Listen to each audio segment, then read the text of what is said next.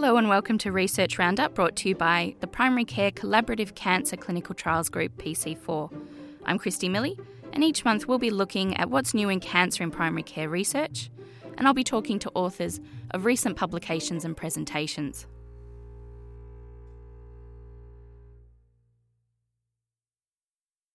Today we're speaking with Dr. Monica Koo and Professor Yorios Lyratzopoulos from University College London.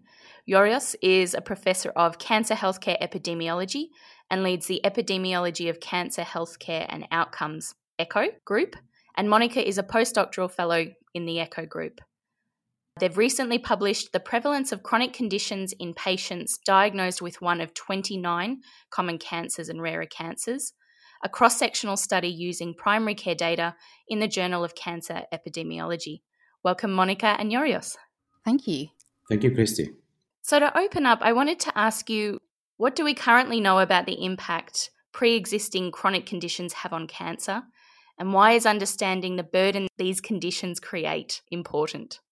Thank you, Christy. Yes, so in medicine, uh, at least traditionally, we have a tendency of the disease centered model and we tend to compartmentalize things.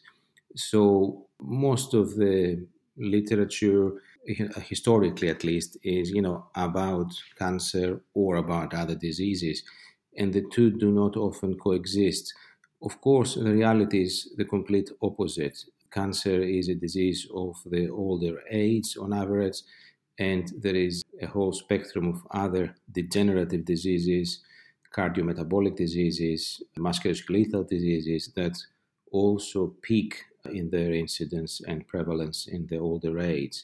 So, in spite of, uh, of that, the, the, literature, if you want, is not that florid. However, we do know some aspects of this question. We know that chronic conditions influence uh, survival from cancer. Uh, most likely, this is because of the effect that chronic conditions have on choices and use of certain treatments, although the evidence around that is a little bit less established by comparison to the impact on survival. What we don't know particularly well is how the chronic conditions uh, may be interacting with the diagnostic process the thought process, if you want, and the behavior, the help seeking behavior of the patient themselves, and the decision making processes regarding the use of tests and specialist assessments by the doctors. So, this is an area that is, if you want, well known as a problem the interaction between chronic diseases and cancer, but is not very well studied. Whatever part of the problem is well studied, tends to center on the association uh, with outcomes and treatment, but not with diagnosis. And what were your goals with this study? Well, as Yorios was saying, our main aim is to eventually look at how morbidities are associated with diagnostic processes for cancer. But before we do that, as sort of a foundational paper, we wanted to examine the prevalence of morbidities and that's partly because morbidities are challenging to measure. And what has currently already been done mostly comes from secondary care, where certain morbidities that are managed typically in primary care may be underreported, or otherwise focus on particular cancers that are common, so lung cancer or colorectal cancer.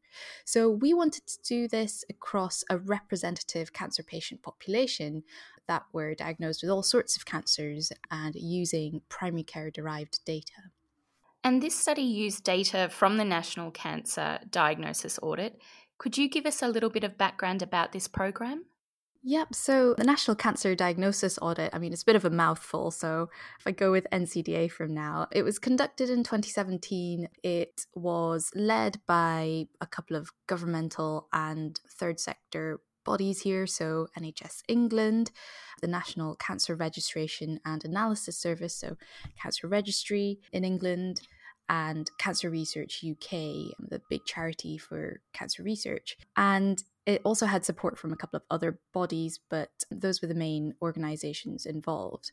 And the NCDA really builds on the first audit of cancer diagnosis in primary care, which has an even longer acronym, the NACDPC. conducted around 10 years ago, really aiming to delve into the primary care processes prior to a cancer diagnosis, given that the majority of individuals who are diagnosed with cancer present in primary care. And so the NCDA focused on individuals diagnosed with cancer in 2014. So initially, cancer registration identified these individuals, and then GP practices that had volunteered and agreed to participate in the audit were asked to complete questionnaires for all of these individuals on various aspects of the diagnostic process and also patient characteristics, including morbidities. So the audit really harnesses robust sort of cancer registration data in addition with unique insights into primary care and that obviously has advantages and disadvantages compared to other methods that i'm sure we'll go into. So as you mentioned talking about this survey you do discuss it as a limitation in your paper in that it only records 11 conditions. Could you elaborate on this just a little bit and maybe around any other limitations you had and the impact that these had on your analysis? Yep. So, information on morbidities was collected by the audit through essentially tick boxes for 10 very specific conditions and one catch all other morbidity tick box. And so auditors would be going through the medical records for each individual diagnosed with cancer and trying to identify if they had had any of these conditions prior to being diagnosed with cancer. And so we are beholden to the number of tick boxes that were decided to be included as part of the audit at the time which means that possibly, for example, if someone had both asthma and COPD, because we've only got one tick box for respiratory symptoms, we may be undercounting situations there. And in terms of other limitations, of our study. First of all, the validity of the information that we were able to study is dependent on how complete the primary care records were and how accurate the primary care records were and how they were interpreted by primary care professionals, so GPs and other professionals, when they were completing the audit questionnaire. And this hasn't necessarily been examined. However, what we do know is that the morbidities that were chosen as our tick boxes of interest were typically common chronic conditions. They were likely to have been well recorded in primary care records because they're very much in line with those covered by the Quality and Outcomes Framework, the QOF, the QOF, um, which is a pay for performance scheme in the UK that rewards practices for recording certain conditions and managing them. And so hopefully we've got a good sense of the picture of morbidity prior to cancer diagnosis as measured in primary care. You compared 29 different cancer sites in this study. So, did you find that morbidity varied between these sites? So, yes, yeah, we found that for the majority of morbidities, there was actually limited variation in standardized prevalence. We looked at both observed and standardized prevalence because for certain cancers, because of the typical age of the individuals diagnosed with cancer may differ and morbidities are highly associated with age, we wanted to try and adjust for that. And so I'll focus on the standardized prevalence estimates. And so there was, broadly speaking, limited variation in the prevalence of the 11 morbidities we examined between different cancers. But there were interestingly a few exceptions to this pattern. So, for example, the prevalence of diabetes was relatively high among individuals who were then later diagnosed with liver cancer or endometrial cancer or pancreatic cancer. And similarly, the prevalence of respiratory disease was more common among lung cancer patients compared to the overall prevalence in the study population as a whole. What were the other key findings of your analysis, and how did these compare to the existing evidence?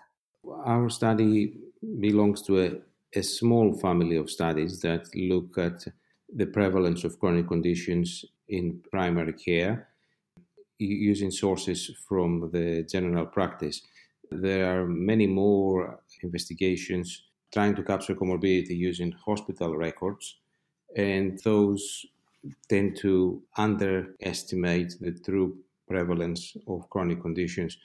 So that is the biggest, if you want, contrast between our study and the literature. And our last question is always about the take home message of your study. So, what do you want our listeners to take away from your research? Yes, our, our study is a reminder of the interplay between chronic conditions and cancer, the degenerative conditions such as cardiovascular disease, chronic obstructive pulmonary disease, diabetes, and many cancers share risk factors. And of course, uh, once a patient is diagnosed with cancer, they form part of the of the management plan and they influence both the acute care for cancer and survivorship.